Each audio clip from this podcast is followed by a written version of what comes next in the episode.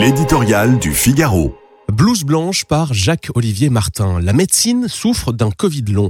En France, bien sûr, mais pas seulement. Partout en Europe, les systèmes de santé se trouvent au bord de la rupture. Les personnels soignants sont épuisés par les cadences infernales, au point parfois de quitter l'hôpital et de changer de métier. D'autres, tout aussi nombreux, exigent des réaménagements de leurs conditions de travail et réclament des hausses de salaire. Les médecins de ville demandent un doublement du prix des consultations.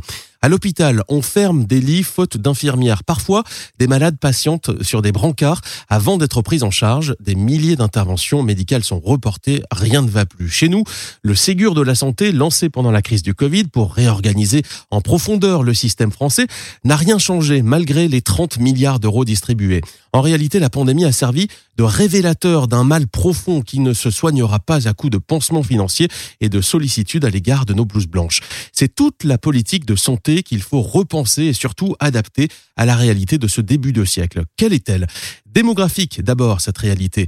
Le vieillissement de la population conduit à une hausse considérable des besoins de santé qui nécessitera des moyens humains, technologiques et financiers croissants. Organisationnel ensuite. Il est urgent de mieux articuler médecine de ville, urgence et hospitalisation, et plus encore de débureaucratiser la santé pour améliorer son efficacité.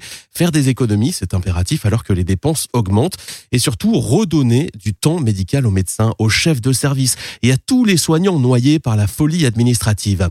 Il est aussi impératif de mieux prévenir pour moins avoir à guérir.